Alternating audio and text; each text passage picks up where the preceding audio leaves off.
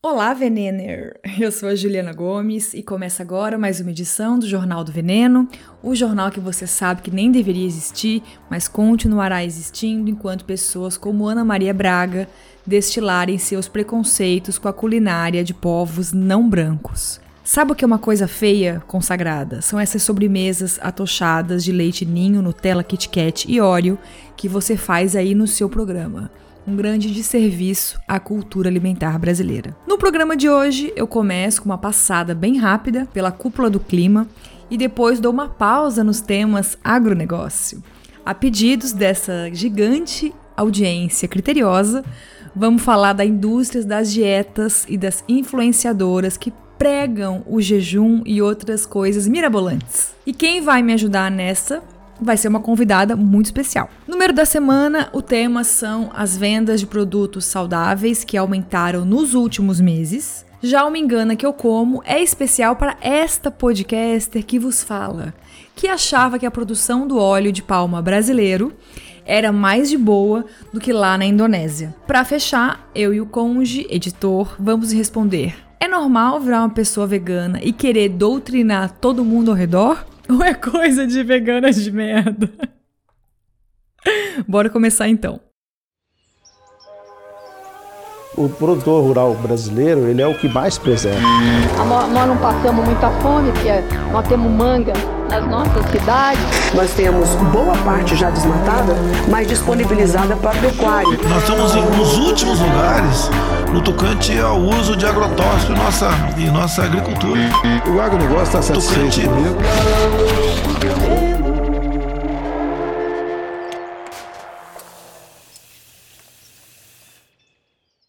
Antes de mais nada, eu quero dar um recado bem rápido. Era para ter falado no episódio anterior, naquela parte lá sobre o alerta dos transgênicos, sabe? Mas eu esqueci de dar essa dica maravilhosa. Não sei se você sabe, mas a gente pode se cadastrar para receber uma notificação via e-mail a cada mínima mudança na tramitação de qualquer projeto de lei na Câmara ou no Senado. Eu amo, sou cadastrada para receber as novidades de vários PLs, enfim. Para isso, é só você jogar no Google o número de qualquer projeto de lei protocolado no Congresso. Aí vai aparecer o link de onde ele está, na Câmara ou no Senado, e se foi arquivado ou aprovado, né? E assim que abrir o link do projeto, você vai na parte lá tramitação e clica em cadastrar acompanhamento. E pronto, você vai receber na hora, quentinho, cada novidade do seu PL aí, enfim, o PL em questão, né, que te preocupa, que você está acompanhando. Para isso, tem que estar tá cadastrado na, no site da Câmara do Senado, mas isso você deve ter feito já, né, para votar nas enquetes, porque é de graça e é super simples. Mas para que diabos, Juliana, serve receber essas notificações de projetos de lei no próprio e-mail? Olha, eu acho que entender os processos é fundamental para a gente construir um sistema minimamente democrático, né? Porque para uma lei ser aprovada e passar a valer não é tão simples assim. E os interesses políticos podem, claro, acelerar ou reduzir os trâmites, mas não podem pular, né? Então, se tiver algum assunto aí que te interessa para ser votado no Congresso, é só consultar lá e se cadastrar para receber as novidades. Beleza? Eu me sinto muito hashtag cidadã, hashtag cidadão fiscal, hashtag cidadã de olho neles.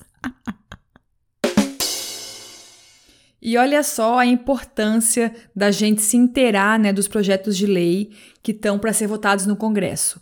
Não rolou aquela festinha do Biden via Zoom, que também chamaram de cúpula do clima, risos, e o Pequi Ruído.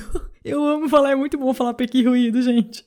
E o Pequi Ruído prometeu zerar o desmatamento ilegal até 2030? Então, quem está por dentro dos projetos de lei em curso no Congresso ouviu isso aí e deu uma risadinha diabólica porque o presidente Miojo e sua base de apoio da bancada da bala, da Bíblia e do boi já estão articulando mil projetos para justamente legalizar o desmatamento, como o PL 510, mais conhecido como PL da grilagem, né, que vai ser votado no Congresso, no Senado, no caso, ainda nessa semana. Aliás, eu quero nem entrar nesse tema aqui, porque ele rende muito e hoje não é o foco deste episódio.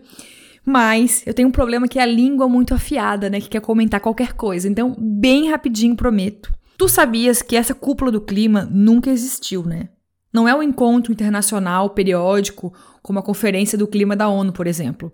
Essa cúpula é só uma ideia marqueteira do Joe Biden, presidente dos Estados Unidos, para enterrar o trumpismo de vez e pagar de bom moço para o mundo, né? Mas eu fiquei de olho nas promessas dos países participantes e de algumas discussões. E mais uma vez fiquei assim, ó, rindo para não chorar, porque é estarrecedor que o debate sobre mudança climática em pleno 2021 ainda esteja centrado na questão de combustíveis fósseis, gente. Para mim é tipo assim um escândalo. Então, só vou te dar um exemplo brasileiro de como que a agropecuária precisa, com urgência, estar tá no centro das discussões sobre mudanças climáticas. A cidade de São Félix do Xingu, no Pará, tem o maior rebanho de boi do Brasil e a segunda maior taxa de desmatamento da Amazônia. E de acordo com o Observatório do Clima, São Félix do Xingu emite mais carbono por conta do desmatamento do que a cidade de São Paulo, que tem a maior frota de veículos do Brasil, aquela fumaçada né, insuportável. Então, esse debate da mudança climática que ignora o agronegócio, ele está sendo muito hipócrita. Beijos, fim. E agora vamos para mais uma treta. Só que dessa vez com um desfecho relativamente feliz. a gente precisa, né? O Programa de Aquisição de Alimentos, o PAA, foi criado em 2003, na gestão Lula, com o objetivo de resolver dois problemas. Um, apoiar as pequenas famílias agricultoras e dois, levar comida para quem não pode comprar. E resumindo, assim, ó, grosseiramente mesmo, esse programa PA, ele garante que os governos comprem alimentos de pequenos produtores e distribuam de várias formas para famílias atendidas por programas sociais, né? Enfim, um negócio maravilhoso e que tem uma importância gigantesca. E agora, em plena pandemia, não preciso lembrar que estamos de volta ao mapa da fome, né? Aqui, no meu estado, neste governo bolsominion, também conhecido como Santa Catarina, o Estado simplesmente só gastou 20% dos 4,5 milhões que o governo federal destinou para o PAA. E o prazo para gastar esse dinheiro encerrava agora em junho. E sabe por que, que esta grana estava nas mãos do governo do estado sem ser gasto? Porque a Secretaria do Estado da Fazenda do nada resolveu exigir que os agricultores emitissem nota fiscal eletrônica na hora de vender os alimentos para o governo. Olha, sabe, me faltam assim, ó, adjetivos. Só quem não sabe a situação real da agricultura familiar nesse país pode ter audácia de exigir um negócio desse, gente. Mas chegamos no final feliz. A equipe de jornalistas do Joio Trigo fez uma reportagem denunciando isso e o pessoal do Conselho Estadual de Segurança Alimentar e Nutricional, o CONSE, fez uma grande mobilização e pressionou o governo do estado a voltar a aceitar a nota fiscal de papel e a gente conseguiu. Com isso, pessoas como a Mercedes Machado, de 50 anos, da comunidade quilombola do Morro do Fortunato, em Garopaba, conseguiu retomar a sua produção de geleias caseiras e vender para o governo. Ela já recebeu R$ 1.900 pela primeira remessa de geleias entregues e vai receber mais para frente mais R$ 4.500 do governo. E outras famílias que estão passando muito perrengue e não podem comprar nenhuma comida, quase nada, né? Vão ter geleia de verdade e outros alimentos sem aromatizante, sem corante para forrar o estômago. Então, assim, ó, um beijo especial para o pessoal do Joio Trigo e para todos os conselhos regionais e conselho nacional que fazem um trabalho incrível e que trazem para nós notícias boas, né, nesse momento tão difícil. Para fechar esse tema, eu trouxe ele aqui também por quê? Para a gente ver como não é difícil, gente. Não é difícil criar política pública que leve comida de qualidade para as pessoas. E é esse tipo de programa como o PAA que os governos precisam investir em vez de encher a indústria de refrigerantes e plantadores de milho transgênico de benefícios, não é mesmo? Agora, pronto, encerramos as agronews neste bloco e vamos para outro tema tão espinhoso e tão polêmico quanto a indústria bilionária das dietas emagrecedoras, né?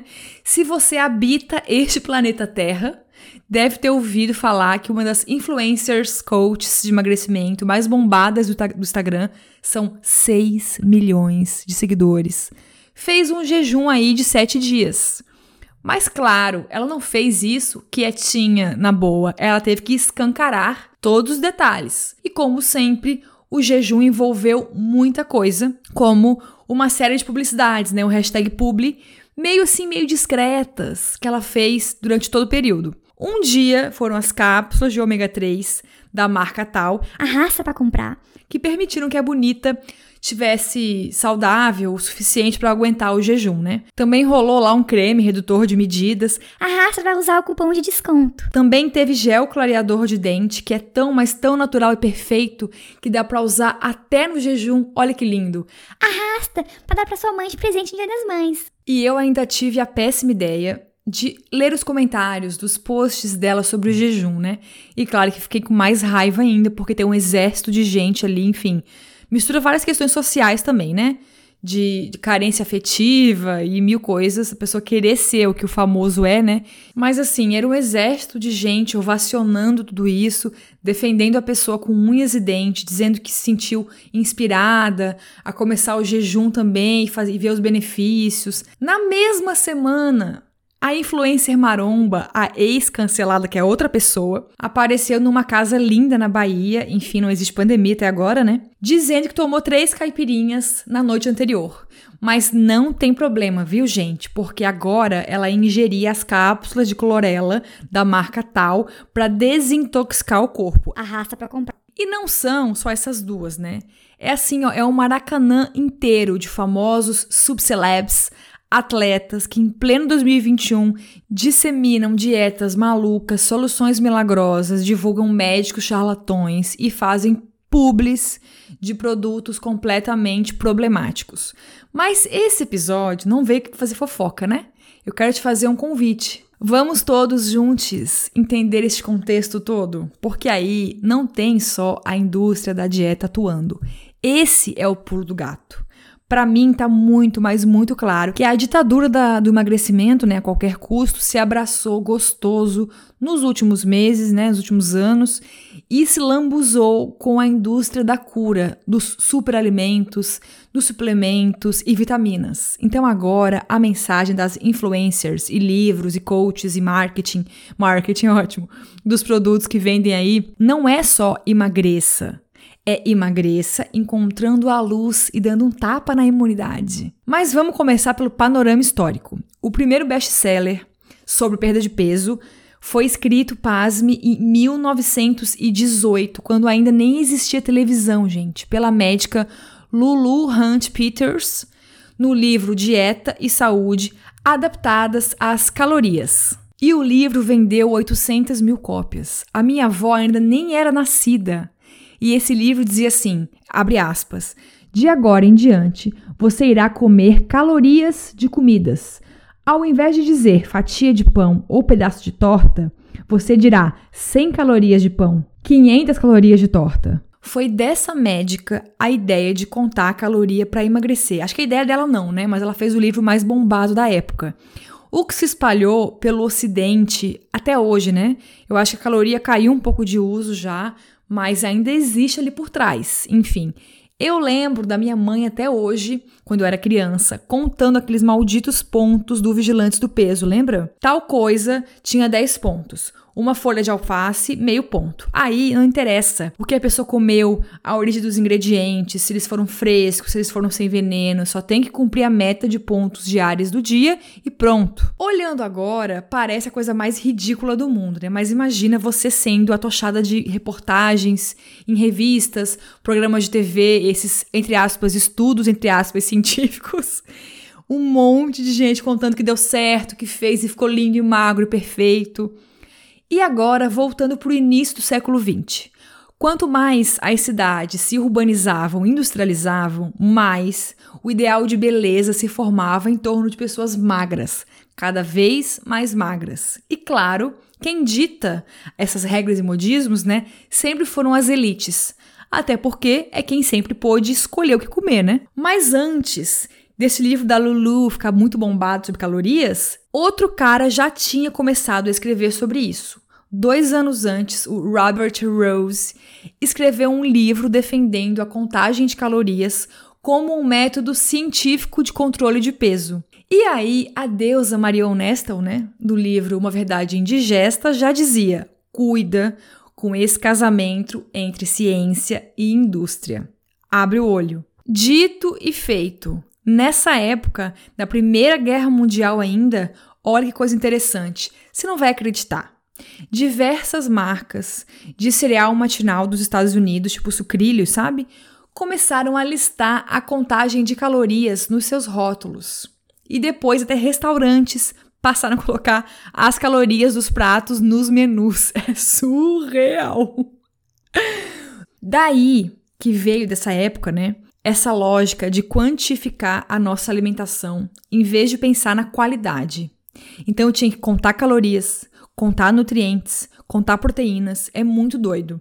E foi assim que chegamos até atualmente, né, nesta lama que estamos agora, quando pessoas trocam comida por shake e por cápsula, né?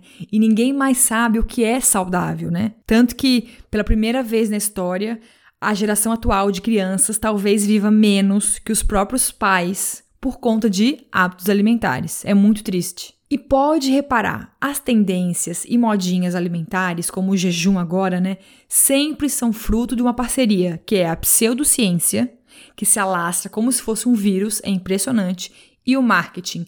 Sempre vai ter um médico, um nutricionista ou um pediatra que vai respaldar qualquer bobagem que dê lucro. É impressionante. Mas voltando para o nosso panorama histórico, o pesquisador australiano George Screenis diz que a era da contagem de calorias foi substituída pela era da vitamina mania. Ele conta isso no livro Nutricionismo, a Ciência e a Política do Aconselhamento Nutricional, que a editora Elefante está lançando agora. Aliás, eu não aguento mais recomendar livro da editora Elefante. Por favor, Tadeu, me manda royalties, me manda mimos. eu não sou paga para isso, mas deveria. e me diz uma coisa. Você percebeu o quanto essa avalanche de comerciais, propagandas, de vitaminas está super de mãos dadas com a galera das dietas de emagrecimento? Porque elas se fundem, se fortalecem juntas. Porque olha só, vamos pensar que nós dois juntos, tá? Não tem que mudar hábito nenhum. Não tem que se preocupar com agrotóxico na comida, enfim. É só buscar essas técnicas, né, soluções fáceis, prontas, como o jejum da influencer coach, a dieta da lua, da proteína, dos alimentos em pó, aquela da Sasha, lembra? Os shakes, enfim. E para garantir que você ache que está saudável, né? Continue respirando minimamente, já que essas maluquices destroem o nosso corpo, né? Aí entram as vitaminas e suplementos todos que vão, vão garantir que você fique saudável, né? Então, assim, a solução nunca é maior, nunca é algo mais macro, algo mais social, algo mais político, nunca é algo em relação à mudança de hábito, né? Pro resto da vida. É sempre coisas de soluções prontas por um curto período que envolvem muitos produtos de marcas tal e tal. É impressionante. Então, esse casamento aí de emagrecimento com vitaminas dá uma ideia de emagrecer saudável, né? Mas não é. E para mim, o advento da pandemia parece ter piorado tudo isso. Mas assim, mas piorou rude, porque agora muita gente engordou, né? Tá mais em casa, mais preso, sedentário, mais ansioso e ao mesmo tempo com medo do vírus, né? Então a gente quer buscar soluções mais fáceis para a imunidade. Então pode reparar, a classe média brasileira, né, no geral, quem tem mais poder de escolha, tá comendo cada vez menos muqueca, cuscuz, feijoada, macarronada, bolo de cenoura, um cafezinho com uma broa de milho, um mexidão, uma pizza. Estão comendo carne, fake ou carne de verdade, com mil aditivos químicos e adição de ferro. Brownie proteico sem glúten. Sorvete detox. Sucos antioxidantes shots de limão com cúrcuma, que prometem emagrecer, desinflamar, desintoxicar, curar, aumentar a imunidade e trazer a pessoa amada. E isso é muito perigoso, né? Para descambar para um transtorno alimentar é dois segundos. E assim, eu já tive muitos pensamentos desse tipo Assim, muitos, muitos mesmo. Já falei aqui mil vezes, né? Eu já fiquei um ano sem comer pão, por exemplo. E uma vez, há uns anos atrás, eu vi uma entrevista de um médico dizendo, eu acho que foi naquele bem-estar da Globo, que é um grande serviço em geral, né? Ele estava falando na entrevista, o médico, que pra gente colocar uma cenoura e uma beterraba no molho de tomate do macarrão, do espaguete e afins, para ficar mais nutritivo. Mas, gente, o guia alimentar fala isso. A galera da saúde, né, que é mais crítica, responsável, também fala isso. O que importa são as refeições no seu conjunto, nunca uma isolada. Então, assim, não são todos os pratos que têm que ser pouco calóricos, super proteicos, mega nutritivos. E aí eu caí na real, né? Porque eu como muitos legumes ao longo do dia. Porque eu preciso meter a cenoura no molho de tomate céus. É claro que isso pode funcionar como estratégia, né, para uma criança que come nenhuma verdura, né? Mas aí é outra história, é outro caso, né? Quando a gente tem uma alimentação saudável e variada, a tapioca não precisa ter chia adicionada para garantir mais nutrientes. Ninguém tem que comer macarrão à base de quinoa para ter menor índice glicêmico. Isso é uma insensatez sem tamanho. É uma loucura adoecedora destruidora de cultura que suga o nosso dinheiro e a nossa saúde mental. E o que mais me revolta é que assim, isso não fica só na galera super rica. Pega a gente de classe média que tá apertada e gente ainda mais ferrada que não tem grana agora, mas sonha e deseja embarcar nessa, sabe? Fica criando esse ideal, esse sonho. É muito cruel. Esses dias eu fiquei horrorizada, faz um tempo já, que eu descobri que uma tia minha, que é aposentada de escola pública, tipo assim, muito, mas muito longe de ser rica, não tem nenhum dinheiro sobrando, nem faz feira orgânica, nada. Ela está comprando desinchar, uma caixa de desinchar todo mês, custa 89 reais. Com essa grana, imagina quanto pode comprar de tomate, de alface, folhas feijão orgânico, sabe? Mas não, olha, não é fácil. E também a mesma tia agora inventou de comprar massa de pizza congelada à base de farinha de amêndoas, porque é muito mais saudável, entendeu? A outra pizza não dá, Juliana, ela me diz. Mas enfim, vamos ouvir agora uma especialista para destrinchar tudo isso com embasamento científico, né? A Lorela Barbie é nutricionista e pesquisadora, autora do podcast Segundo Eu Começo, que eu amo. E eu conheci esta beldade num vídeo que ela gravou pro canal Física e Afins sobre vício em açúcar. E ali eu me apaixonei de cara. A Lorela vive ironizando as influencers coaches de emagrecimento e fazendo vários vídeos sarcásticos sobre mitos da nutrição, né, como jejum, como suplementar colágeno. Eu comecei perguntando para Lorela sobre soluções milagrosas para imunidade. Será que existe, Lorela, alguma receita, produto, cápsula, vitamina, shake que aumente a imunidade? E se prepare que ela tem uma risada maravilhosa. Olá, Brasil! Eu sou a Lorela Barbie e hoje eu tô muito feliz pelo convite. É um prazer estar participando desse podcast. Eu espero que a gente consiga trocar boas informações e também aprender. Bom, vamos lá. Não existe nada que se encaixe nesses quesitos. Isso porque a imunidade depende de uma série de coisas. E, na verdade, nem existe um tipo só de imunidade. A coisa é um pouco mais complexa. A imunidade ela depende de um contexto inteiro. Esteja desnutrido e tome uma cápsula de vitamina C. Você vai ficar doente do mesmo jeito. Desde 1968, a gente começou as primeiras publicações, a gente não no caso, né? a Organização Mundial da Saúde começou as primeiras publicações que associavam desnutrição a mais infecção e também a complicação hospitalar. Então, uma coisa é fato: pessoas desnutridas têm menos resposta imunológica aos agressores. Hoje a gente sabe que os nutrientes que atuam no sistema imunológico fazem essa função, mas conhecer esses nutrientes não significa que a suplementação é eficiente nesse aspecto. Junto com a informação científica vem também pseudociência, né? Isso não é nenhuma novidade. então, assim que começaram as primeiras publicações, as marcas enxergaram uma oportunidade, que era vender um monte de complexo de vitamina e mineral direcionado para o aumento de imunidade. Mas atualmente, com o advento da brogueragem e a chance de marketing dentro do bolso de cada um, né, pelo nosso celular, as apresentações desses produtos têm sido cada vez maiores. É balinha, daí tem cápsula, daí tem chá, aí tem o apelo do autocuidado. Enfim, né? Tudo para você achar que agora dessa vez vai. Então, a única coisa que mantém a imunidade no lugar é dieta. Nenhum suplemento no mundo pode substituir uma dieta ruim. Outra coisa, Lorela, as influencers coach às vezes aparecem com os médicos, né, nutricionistas, respaldando as loucuras delas, como jejuns e afins. Até chegam a citar alguns estudos. Mesmo assim, a gente tem que desconfiar. Toda ciência é ciência mesmo? Olha, isso é muito comum mesmo. Bom, primeiro eu quero deixar uma reflexão aqui para todos os ouvintes.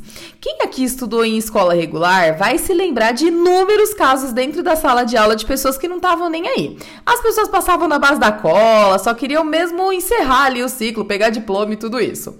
Eu tive o privilégio de fazer graduação e eu vou dizer que essas pessoas continuavam também na graduação.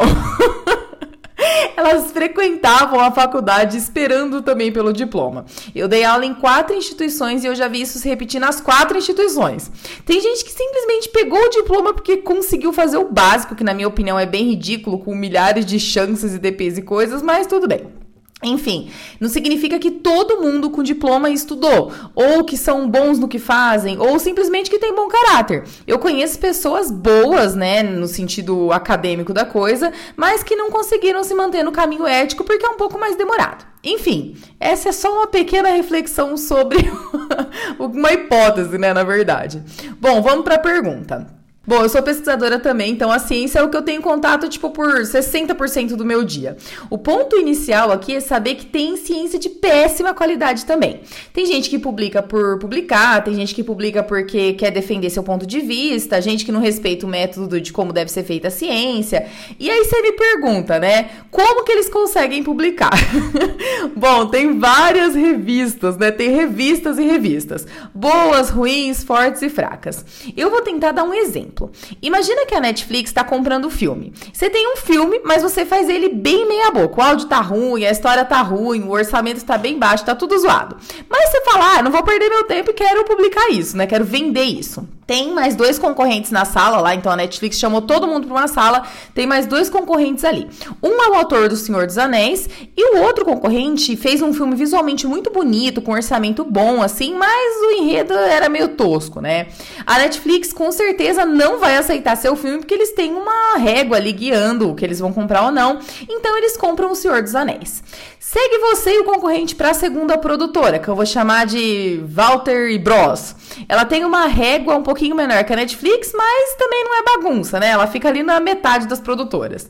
Ela compra o filme do seu concorrente e aí para você só sobra a Meia Boker Flix, uma produtora de fundo de quintal mesmo. Ela aceita dancinha de TikTok, filme gravado no celular, ela aceita qualquer coisa. Então ela compra seu filme e bota para rodar. Concorda que você tem um filme estreado, mas você entende a diferença? Pensando em ciência, tem revistas boas, que tem pessoas especialistas avaliando a qualidade do artigo, se ele é bom, se ele é ruim, se os autores respeitaram ou não uma ordem. Então, existe revista boa e revista ruim. Para saber se é confiável, você precisa ter em mente duas coisas importantes: fator de impacto da revista e metodologia científica.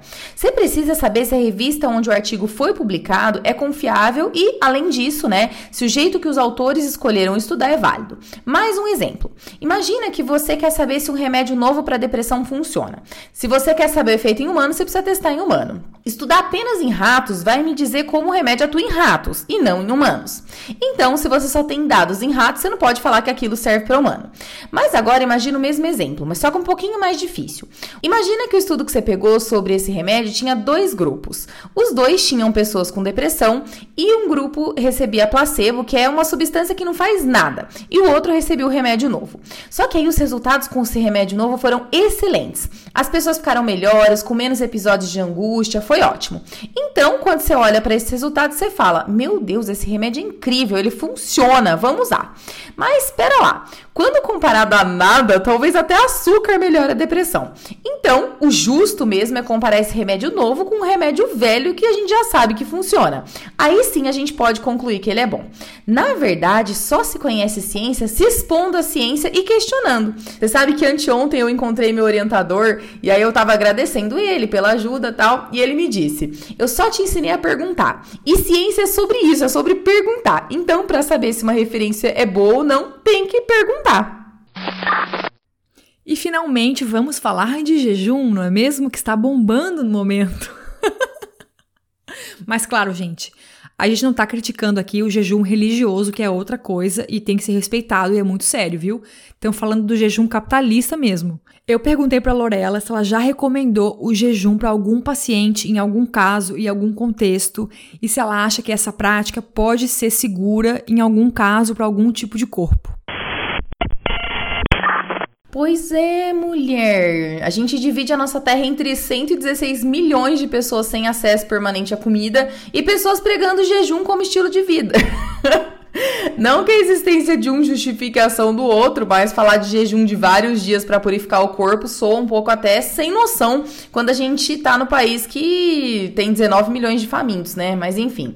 Sobre minha recomendação, eu nunca recomendei jejum, não é a minha linha de trabalho. Eu gosto de ser muito segura nas minhas prescrições e se aquilo que tem um mínimo de risco à saúde da pessoa, eu já não coloco na minha prática. Olha só, a fome é um sinal fisiológico de que alguns nutrientes estão em baixa no organismo. Como você vai ignorar esse instinto e como ignorar isso pode ser bom? A justificativa ela sempre gira em torno de, ai, ah, nossos antepassados comiam assim. Mas veja, a gente já passou por inúmeras adaptações seletivas desde essa época. Não é benéfico em nenhuma instância comer como os nossos antepassados comiam. Inclusive, recentemente eu fiz um episódio sobre dieta palho, né? E eu encontrei evidências de que os nossos antepassados comiam carniça, casca de árvore, batata dura e outras coisas ainda pior. E isso é por necessidade extrema de sobrevivência mesmo. Então, eu não recomendo jejum porque acredito que a gente deve se sentir confortável, confiante e seguro com o nosso corpo. Isso inclui ouvir ele, né? Deixar ele falar, sentir as necessidades dele. Por exemplo, se você come uma feijoada meio-dia, possivelmente você só vai sentir fome lá à noite. Mas se você comer uma banana com leite, possivelmente duas horas da tarde você já tá com fome. Não faz sentido padronizar a prescrição, dizendo que o jejum de tantas horas é bom para todos os corpos. Sobre a segurança da prática, eu confesso que eu tenho um pouquinho, eu tenho algumas dúvidas. Eu tenho algumas dúvidas. Os estudos eles mostram que poucos episódios de jejum já são suficientes para alterar processos importantes dentro do corpo, como por exemplo, o controle ao ver comida, né? Quando você vai consumir de calorias no momento que você está olhando a comida. Eu acho que a gente precisa de muito mais estudos antes de transformar a prática de jejum em uma recomendação. Meu Deus, sim, eu tenho pavor dessas dietas de comer como o homem da caverna, o homem da pedra e afins. Gente, as pessoas pagam conta de luz por aplicativo hoje em dia, sabe? Por favor. Mas continuando as perguntas. Lorela, por mais que alguém tenha feito jejum com algum médico acompanhando e deu certo e tal, não é perigoso divulgar essa prática para milhões de pessoas? Quais são as consequências disso, né? Com certeza, cada ser humano é único e ele tem que ser olhado como único. Por mais que o Homo sapiens tenda sempre, né, um grupo de Homo sapiens tende a ter os mesmos resultados, é de uma irresponsabilidade gigantesca divulgar práticas sobre saúde para milhões de pessoas. Ainda mais quando essas práticas são duvidosas, não é mesmo? Inclusive tem, tem artigo no Código Penal para esse tipo de coisa, mas tudo bem, né? A literatura científica séria já mostra um monte de resultado deletério com jejum. Por exemplo, redução significativa de massa muscular, hiperfagia, que é basicamente comer mais do que você comeria normalmente, uma busca aumentada por comida, tipo fissura mesmo. E quanto mais vai aumentando o período de jejum, pior vai ficando. Por exemplo, estudo com jejum prolongado mostra que tem aumento de inflamação, hospitalização e até colapso de órgãos. Um dado muito interessante é que o corpo não ia deixar barata a restrição, obviamente, né? Por uma questão de sobrevivência, ele se adapta a economizar energia e ainda consegue otimizar armazenamento de gordura. Esse efeito de manter a gordura enquanto se reduz massa muscular já é bem descrito pela ciência. Então, o jejum é o jeito mais eficiente que você tem de arregaçar a sua massa muscular enquanto guarda a gordura para emergência. Eu sei que o que você ouve, né, que é vendido é o exato oposto disso, mas infelizmente a vida é como ela é e não como a gente gostaria que ela fosse. Ah, e um outro efeito mostrado também é a maior facilidade para engordar depois que você come. Então é só coisa boa. Sobre o desenvolvimento de transtornos alimentares, eu acredito sim. Pelo menos o desenvolvimento de um comer transtornado, com certeza. Quando a gente faz essas recomendações em redes sociais, isso vai pegar em quem tem predisposição ao transtorno e quem não tem também. Então, além disso, a própria hiperfagia já é um sinal de comer transtornado, né? A própria o fato de não conseguir mais controlar quando você vai comer quando você tiver acesso à comida. Então, eu não recomendo. E vamos falar de algumas mocinhas que estão na moda, né? As estrelas da vez, a clorela, maca peruana, espirulina, colágeno. Eu perguntei para Lorela se todo mundo pode tomar essas coisas e se elas realmente valem o mega investimento, porque é muito caro sempre, né? Não, não existe nada no mundo que todo mundo pode tomar. Alguém vai ter uma alergia, alguém vai ter uma restrição, e o problema é que, pelo menos esses citados não entregam tudo aquilo que promete, né? Quando a gente vai olhar para estudo científico, você não, não consegue ter nenhum quinto daquilo que eles prometem. Então, eles são, assim como os suplementos que a gente falou para imunidade, o mais puro licor da invenção da necessidade. a indústria cria uma solução para um problema que ainda não existe e de quando em quando aparecem essas modas, mas geralmente elas não passam de grandes golpes do mercado saudável, né? Então, geralmente você vai estar tá enfiando seu dinheiro ali pelo ralo. Para fechar, eu pedi para Lorela contar pra gente alguns casos de pacientes dela, se ela recebe muita gente que abraça esses modismos e suplementos malucos e tal. Nossa, eu acho que na verdade eu poderia citar os casos de quem não pede ou não sofre as consequências da restrição. é tão comum esse tipo de pedido e achado dentro do consultório que o incomum é não acontecer. Nossa, eu tenho vários. Eu tenho um monte de paciente que desenvolve, por exemplo, ortorexia depois de seguir dieta extremamente restrita, que chega assim no consultório com medo extremo de comer, com crenças assim de ai, pão engorda, leite inflama, óleo de coco que é bom. Então, assim, as crenças nessa parte são gigantescas. E acho que até por isso que eu decidi criar o segundo eu começo, porque eu não aguentava mais ver as pessoas se informando em lugares muito ruins, né? Bom, eu tenho um caso de uma paciente extremamente adaptada à dieta. O que, que significa isso? Por dois anos ela seguiu uma dieta muito restrita, isso porque foi orientada por um nutricionista, tá? E ela era uma pessoa assim que seguia realmente. Se você falar, ela segue. Pesava na balança tal, mas era muito, muito restrita. Não tinha fruta, não tinha carboidrato, era, nossa, era terrível, cheia de industrializado, era uma coisa terrível. O resultado é que ela chegou no consultório, a gente estimou um gasto energético energético de umas 600 calorias por dia. Olha isso! Para quem não tem noção, a necessidade média de uma pessoa gira em torno de 2 mil, vai depender muito, mas enfim, umas 2 mil calorias por dia. Ou seja, a adaptação da restrição dela era tão grande que se ela comesse tipo 700 calorias por dia, ela engordava. A tireoide estava toda descontrolada, tinha pedra no rim, depressão e tinha um monte de outros problemas. Isso tudo com 30 anos, tá, gente? Estamos falando de uma adulta jovem. O tratamento foi um dos mais desafiadores que eu já tive na minha vida, né, na minha carreira, e é muito dolorido emocionalmente para a pessoa, né? Porque ela passa por uma realimentação que ela não quer. Então, nesse caso, ela para ajustar tudo isso, ela precisava se submeter, por exemplo, ao exato oposto do que ela queria, que era emagrecer. Foi um caso bem triste que ainda está na minha mão, ainda estamos em progresso. Bom, eu já tive paciente com hepatite por excesso de vitamina D, que inclusive rolou até uma treta entre eu e o médico que queria manter as superdoses, mas enfim, essa parte a gente a gente deixa para os bastidores, não é mesmo? É, eu já tive paciente com todo tipo de problema que você puder imaginar decorrente de desnutrição. Já tive anemia, doença intestinal, tudo que você puder imaginar, assim, de, de retirada mesmo, de. Nossa! E os casos de intolerância depois que você tira nutrientes, então. Tipo, da pessoa se tornar intolerante à lactose depois que ela fez uma dieta muito restrita em lactose. É bem, bem triste. Mas acho que os piores casos mesmo são aqueles de fundo emocional, né? Que são os mais impactantes, que acabam limitando mesmo a vida da pessoa. Ai, eu tô muito feliz de ter participado. Eu espero que vocês gostem. e até logo. Ah, eu amei. Foi uma honra ter a Lorela com a gente no Jornal do Veneno.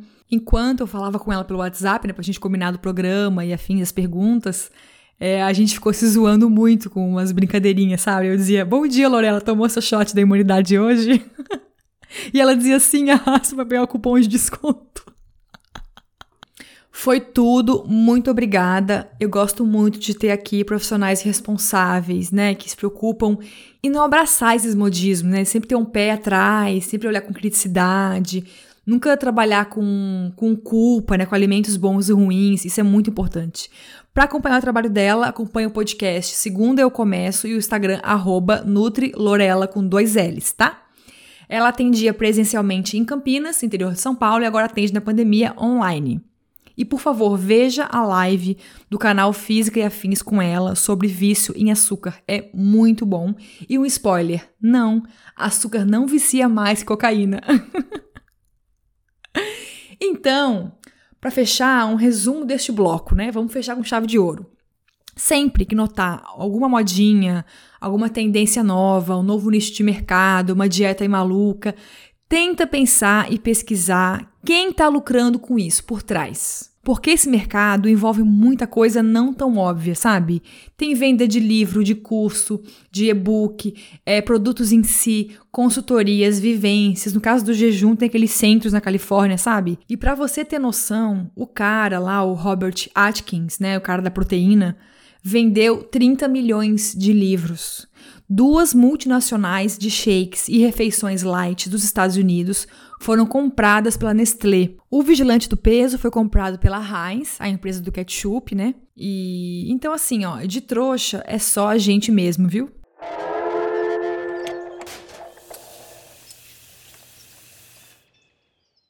O número da quinzena de hoje é 100 bilhões de reais. Sim, 100 bilhões de reais é o total arrecadado pelas vendas de alimentos saudáveis no Brasil em 2020, segundo o estudo de mercado que acabou de sair pela Euromonitor Internacional. Essa é a maior cifra desde o começo da pesquisa, em 2006. E em relação a 2019, isso representa 3,5% a mais nas vendas. Pode parecer pouco, né? Mas lembra, ano passado foi o primeiro ano de pandemia, pouquíssimos setores cresceram no país, né? Geral ficou no vermelho. E sabe quais alimentos são chamados na pesquisa de saudáveis, esses que aumentaram as vendas? Adivinha, valendo um milhão de reais. Vou dar só uma dica.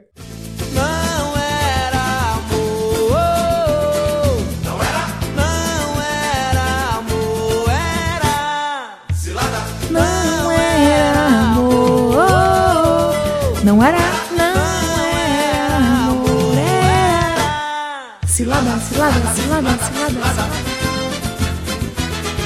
cilada, cilada, cilada, cilada. Os produtos que a empresa né, da Euromonitor Internacional chama de saudáveis são as carnes e lácteos plant-based.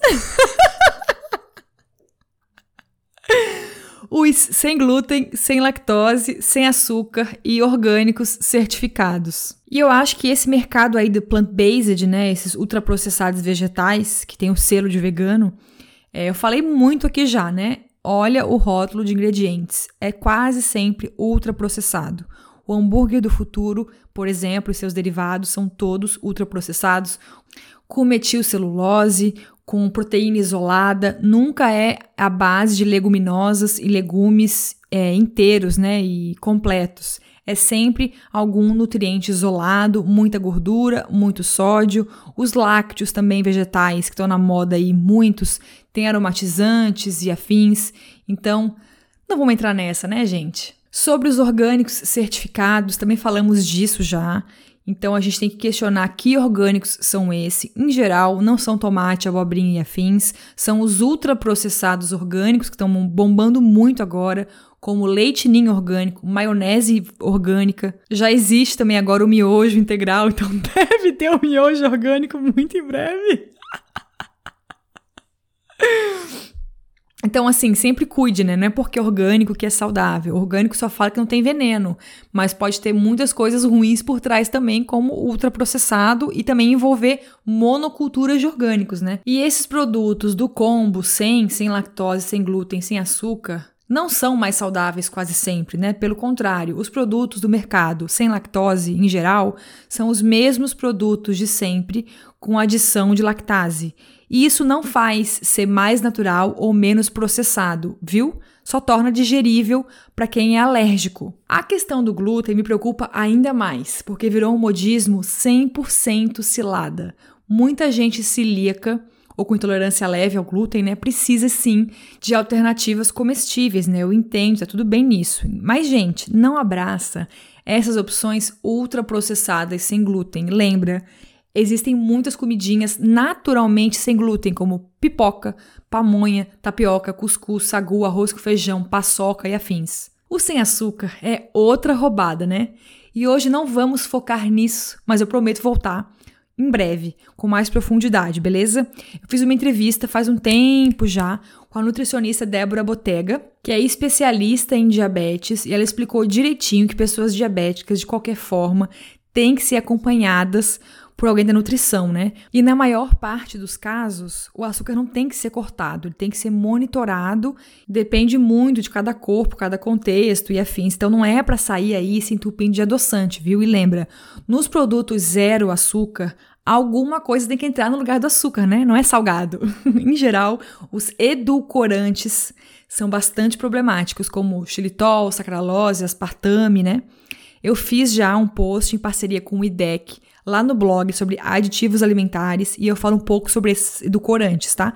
E não há um consenso científico sobre eles serem seguros. Então, assim, gente, a gente pode reduzir o consumo de açúcar, o que sempre vai ser bom, né? Sem cortar, sem dar uma de doida, né? Sem precisar substituir açúcar mascavo, demerara, nananã, por xilitol. As pessoas com problemas para digerir a lactose podem comer opções vegetais, como leite de coco, iogurte de castanha, creme de inhame. E sobre glúten, não vai cair em roubada, porque tá cheio de roubada no mercado. Muita gente troca opções mais naturais, menos processadas, por opções sem glúten, porque acha que é mais saudável e na verdade tá cheio de corante, aromatizante, emulsificante, beleza? Atenção aí.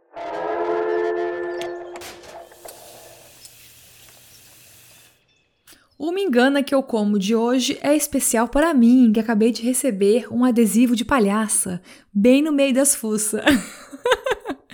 Sim, até o momento eu fui bem poliana, achando que grande parte da produção de óleo de palma no Brasil fosse de fato menos destruidora do que lá na Indonésia, onde as monoculturas de palma são a maior causa de desmatamento no país e líderes entre os setores que mais liberam gases no efeito estufa. Detalhe: as maiores empresas do mundo continuam comprando na Indonésia, como as gigantes de ultraprocessados. Sustentável de fato, eu sabia que não era, né? Porque nenhuma monocultura pode ser sustentável. Aliás, enquanto a gente viver sob o guarda-chuva do sistema capitalista, sempre tem que desconfiar, eu falo sempre isso aqui, né? Sempre tem que desconfiar dos termos sustentável, carbono zero, qualquer coisa entre aspas verde. Mas vamos fazer essa tour do começo, né? Eu quero agradecer o Luan Calegari, que foi a pessoa que me mandou essa notícia, me mandou essa sugestão de tema aqui para o podcast. Eu caí no conto do vigário porque o Brasil tem um programa nacional de produção de óleo de palma sustentável, que começou na cidade de Tomé Açu, no Pará. Tá vendo como o Pará é o centro de disputas e tretas do agronegócio nesse momento? E o objetivo do programa era produzir palma para virar especialmente biodiesel e assim tornar o Brasil o maior produtor do mundo desse combustível. Aliás, você sabe que a palma é de onde se extrai também o dendê, né? Que é tão importante para nossa cultura alimentar aqui no Brasil. Olha só, a árvore é a mesma. A palma também se chama dendezeiro, palmeira de dendê, palma de Guiné, entre outros mil nomes, e é nativa da costa oeste africana. Ou seja, a gente está falando de uma espécie que não é nativa do Brasil, mas se adaptou bem aqui nas regiões mais úmidas. Do dendezeiro, a gente pode tirar o óleo cru, que é o dendê da muqueca, né? E o dendê vem da polpa do fruto do dendezeiro. Se a gente levar para o processo de refinamento esse dendê, aí ele vira o óleo de palma, que é a gordura mais consumida no mundo hoje e é muito barata, né? Por isso que ela é a base das margarinas, de muitos cosméticos, de biscoitos e afins. E tem mais, a gente pode também extrair o óleo da amêndoa do fruto da palma, que é o óleo de palmiste, também muito comum na indústria de cosméticos. E olha só onde começaram esses problemas, né? O programa do governo queria incentivar a produção de palma na Amazônia, não só beneficiando a agricultura familiar, mas também os médios e grandes produtores rurais. E assim a gente já sabe, né? A produção de qualquer coisa em gigantesca escala vai ser problemática, vai trazer muito impacto ambiental, social e afins. Nesse momento, a produção brasileira de óleo de palma ainda é ínfima, perto dos países asiáticos, não chega nem a 1% da produção mundial. Mas ainda assim é bastante coisa. A área ocupada pelo dendezeiro no norte do Pará quase quintuplicou de 2010 para 2019, atingindo 236 mil hectares. E as vendas da palma continuam não sempre o mercado de biodiesel e sim para a indústria de alimentos, especialmente depois que os Estados Unidos proibiram a gordura trans em 2018. Empresas como a Nestlé e Unilever aumentaram muito a procura por gordura de palma. Em 2017, por exemplo, o Brasil exportou quase 90 mil toneladas de óleo de palma para países como Colômbia, Alemanha, Estados Unidos e México. A Biopalma, que pertencia à Vale, maravilhosa mineradora de Brumadinho e Mariana, respondeu por quase 3 quartos dessas exportações. E pode dar um Google aí para você ver. São muitas notícias lindas e fofas de produtores e casos maravilhosos que têm orgulho de produzir óleo de palma de forma ecológica na Amazônia. Uma grande cena. Então vamos agora desmascarar este setor, né? O Ministério Público Federal está há sete anos travando uma batalha judicial contra os grandes exploradores de óleo de palma na Amazônia. O MPF acusa essas empresas, não todas, né, algumas empresas específicas, como a Biopalma, a maior do Brasil, de contaminar o solo e os rios com agrotóxicos e prejudicar a subsistência e a saúde das comunidades tradicionais que vivem na região, né, muitas comunidades indígenas.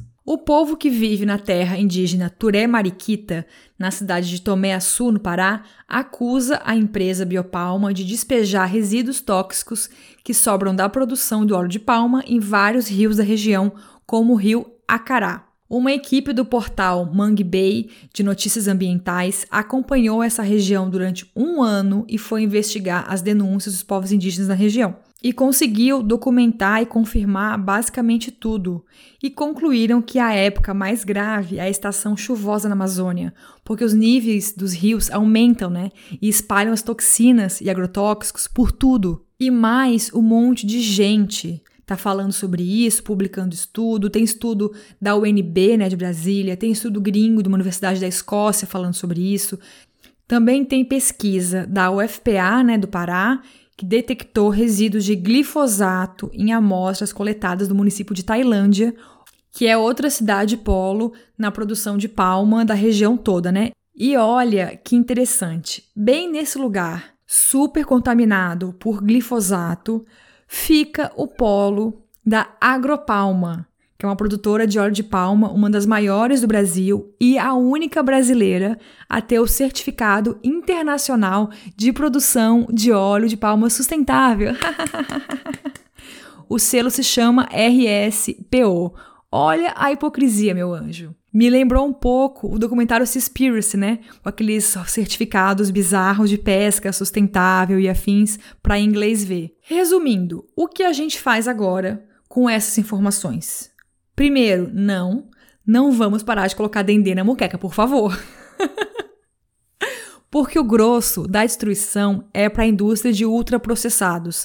Não é o dendê que a gente come na muqueca. É a mesma linha de raciocínio do tofu. A soja mundial não é plantada para produzir tofu, gente, é para ração animal. Então, nesse caso, não tem como boicotar, não faz nenhum sentido. Agora, boicotar ultraprocessado é maravilhoso, né? Política pública. então, fica à vontade. Mas acho que a primeira coisa é a gente disseminar informação sobre o mito, né? Que não existe produção de óleo de palma sustentável em grande escala no Pará. Segundo, vamos sim responsabilizar Nestlé, Unilever e amigas que compram de lá a gordura de palma da região sem, né, tipo, fazendo de conta que não está acontecendo nada. E por último, vamos continuar trabalhando pelo fim do que? Do que? Do agronegócio. É o que eu sempre repito aqui. Esse sistema super mecanizado de plantar uma única espécie por milhares de hectares e tacar muito agrotóxico tem que acabar. O agronegócio precisa acabar e levar o capitalismo com ele, de preferência. E por último, vamos ouvir os povos indígenas. Vamos ouvir as denúncias que eles fazem e espalhar cada vez mais, tá?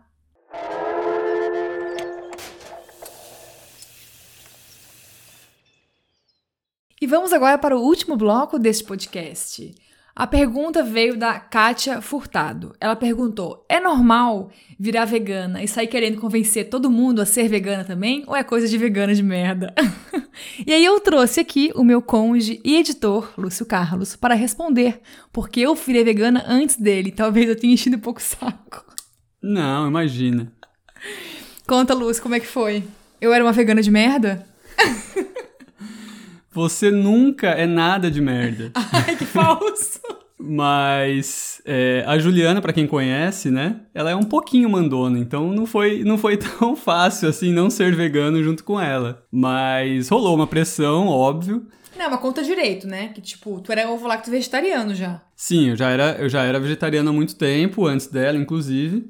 E aí depois a gente conheceu Sandra Guimarães, que revolucionou as nossas vidas, como revoluciona a vida de qualquer pessoa que cruza por ela. E aí a Juliana virou vegana, deu esse passo a mais antes de mim. E aí eu a gente tava num momento de construção de casa e não sei o que, eu trabalhando entre construção e trabalhar em, e trabalhar meu trabalho normal. E eu resolvi esperar um pouco para virar vegano, mas rolou uma pressãozinha enquanto eu não, não decidia, rolava uma pressão cotidiana, quase que diária. então, mas tu acha que isso é normal ou é, é vegano de merda? Então, aí eu acho que varia muito, né? Porque depende depende de muita coisa, depende de quem você tá falando, com quem você tá falando. É claro é, que eu você... acho. Eu acho que tem que ter uma abertura da pessoa, né? Sim. Sim. Se você for aquela pessoa que é, em qualquer reunião de família, de amigo ou, ou, enfim, qualquer reunião de pessoas, você sempre puxa esse assunto, sempre julgando todo mundo, seja quem for a pessoa, aí realmente é vegana de merda, com certeza. Vegana é veganos e vegane. É, eu acho que todo mundo que vira vegana, né, tem uma. dá uma loucura, assim, uma vontade de espalhar, né? É meio que você descobriu, assim, uma coisa que, que acontece há muito tempo, enfim, você tá muito empolgada para disseminar e tal, mas acho que tem que ter um cuidado mesmo pra esperar uma abertura das pessoas, né? Porque senão vai ficar meio que o, o chato do rolê, né? A pessoa intransigente, aquela que fica mandando foto pras pessoas de cachorro machucado. É, cachorro não, né? Cachorro todo mundo manda, mas coelho machucado por causa de cosmético, os porcos em frigoríficos. E as pessoas não estão dispostas a ver isso, né? Eu, antes de virar vegana, achava isso um saco. Então, eu acho que cada um tem que achar meio que o seu, o seu espaçozinho, né? De escuta e para encaixar, sim. Mas é claro, tipo, o Lúcio, que a gente é muito próximo, eu enchi muito o saco dele, sim. Mas ele tinha uma abertura, né? Já era vegetariano, passou pela Índia um tempo, tinha uma questão também com os animais muito forte. Então foi mais fácil pra eu encher o saco dele. Agora, tipo, dos meus pais eu não encho o saco, da minha irmã só um pouquinho, e acho que deu, né? Tipo, amigos não enche o saco de ninguém. É, quem que a gente enche o saco? Não, porque fazem piada com a gente, é diferente. Sim, esse é outro ponto também, porque todo mundo fala do vegano chato, mas ninguém fala dos não veganos chatos, né? Nossa, é um porre. Então acaba que é uma coisa. É... Acaba sendo até uma, uma forma de defesa, sei lá, você ficar puxando sempre o assunto, porque eu não conheço nenhum vegano que vai para um almoço de, sei lá, de família ou de amigos e que não tem uma pessoa, pelo menos, que esfrega um pedaço de bife na cara para falar: nossa, você tem certeza que não quer? Aquela brincadeira que todo mundo sabe que não tem graça nenhuma, é pelo menos chato. todos os veganos vegetarianos sabem. Sim. Mas, mas que todo mundo continua fazendo, né? Então tem, esse, tem que ter esse meio, esse meio termo, né? Eu acho que o, o puxar o assunto é importante. É, conversar sobre, falar sobre veganismo, enfim, consumo de carne, consumo de, de, de derivados, produtos derivados de animal e tudo mais. É muito importante de ser feito, mas tem que ser feito de uma forma saudável, né? E claro, se você e depende muito de quem você fala. Se você está falando com uma pessoa esclarecida, que já é, já compartilha muito dos seus pensamentos, das suas ideias, já já é preocupada com, com a questão ambiental, com as mudanças climáticas e tudo mais, eu acho que é muito mais fácil você ir um pouco mais talvez é, e aos ser até poucos, um pouco assim, né? É, é, conversando. É.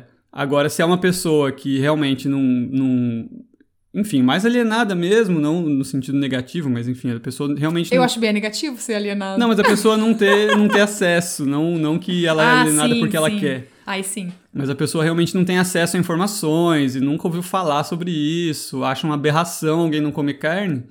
É, principalmente pessoas mais velhas, né, que, que pô, passaram uns 80 anos, 70 anos comendo carne.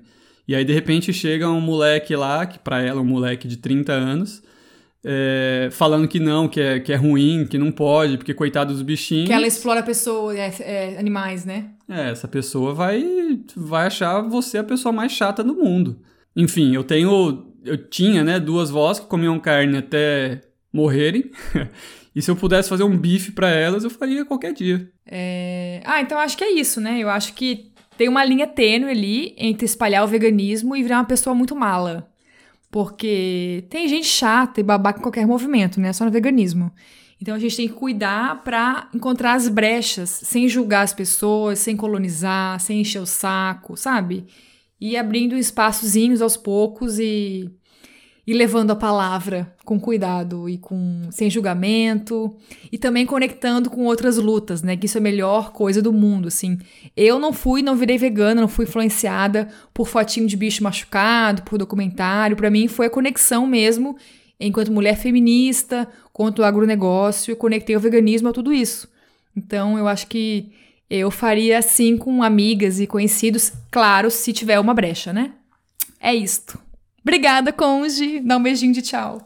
Tchau, pessoal. Agora vai editar o podcast.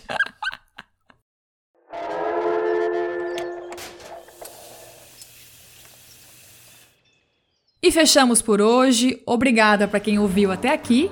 Manda um alô lá no jornaldoveneno.gmail.com e apoia a gente no Catarse, se possível, a partir de R$ reais por mês.